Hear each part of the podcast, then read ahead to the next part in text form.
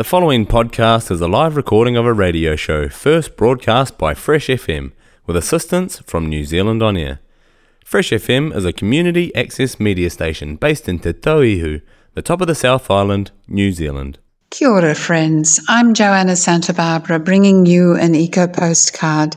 Each week I send you a small snapshot of a few things going on in our beautiful world Earth. Troubling stories of damage through excessive human impact on the biosphere and uplifting stories of restoration. I hope these accounts help you find your own pathway of protection of the people and planet you love. So, we'll start with what may at first sound like a trivial story, but it has to do with dietary choices, which is actually an extremely important part of climate restoration. This is a study done in the United States, and it was the question in the study was can labeling menus, uh, menu items for their climate impact have an impact on customers' choices of what they're going to eat? The answer turned out to be yes. How they did the study was that on, on a fast food menu, they put red stickers against high climate impact foods,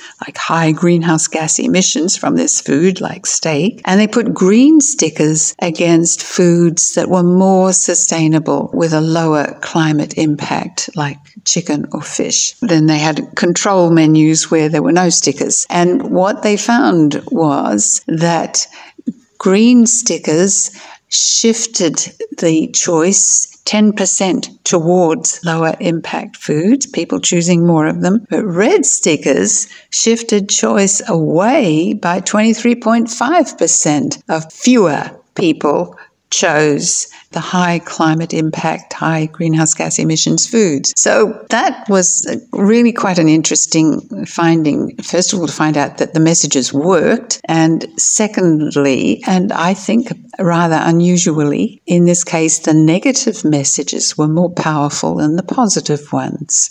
Okay, something completely different and um, to do with the dramatic story of restoration of a species that's on the edge of extinction, which was the case with fin whales as a result of, mainly as a result of whaling practices. With a ban on whaling, this species has returned from that precarious edge of extinction. This is a, a an, an Antarctic uh, and the Antarctic area is part of its its long migration pattern. And uh, Philip Hoare, an author, wrote rather beautifully about seeing masses of these whales. He says, We start in the seas and the rare occasion of a thousand whales congregating in the Antarctic. It's a remarkable sight, one which has left scientists slack jawed and frankly green eyed in envy. A single whale is stupendous. Imagine a thousand of them, their misty forest of spouts as tall as pine trees, the plosive sound of their blows,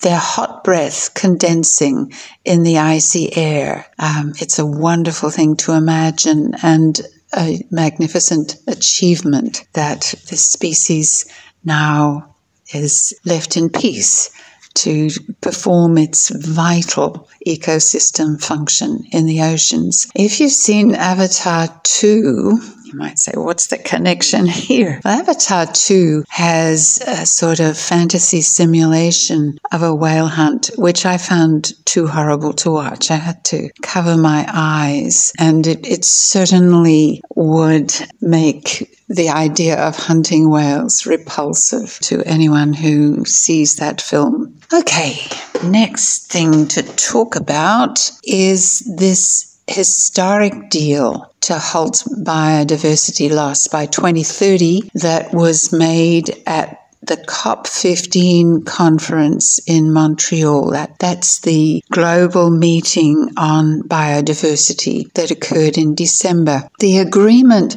just sneaked in under the gun at 3:30 a.m on the final day of the conference, it was agreed to protect 30% of the planet for nature um, by the end of the decade, 30% by 2030, and restore 30% of the planet's degraded terrestrial, inland water, coastal, and marine ecosystems. It will be interesting to see how this translates into action in New Zealand, but I'm very pleased that it includes coastal and marine systems and hopes that it results in the outlawing of bottom trawling, which basically tractors up the beautiful ocean world on the, the bottom of the sea. Okay, time for one more item, and this one swings us to, to the extremely worrying damage side of the pendulum, and that is that BP, the oil company, plans to spend 7.5 billion dollars this year on oil and gas projects. We know that any new oil and gas project will stop us keeping under 1.5 degrees. This should should be enough to make any new oil and gas project unthinkable. But no, for BP, they're applying this gigantic sum of money, $7.5 billion, to developing new oil and gas. They may claim that they are also planning to spend three to five billion dollars on renewable energy. But what good is that if they're sending all that new carbon up into the atmosphere, warming the planet, and if it doesn't replace oil and gas use, which is the case, renewable energy is largely in addition to fossil fuel energy rather than substituting for oil, presently used oil and gas. We need a global ban on new oil and gas.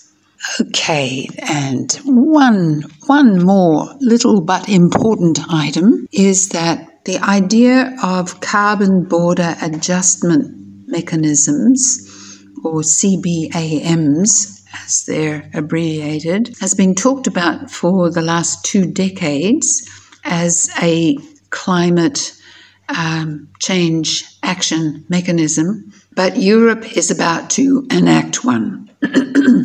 um, October this year, um, Europe will impose tariffs on high carbon imports such as steel or energy. Initially, these are going to be largely toothless.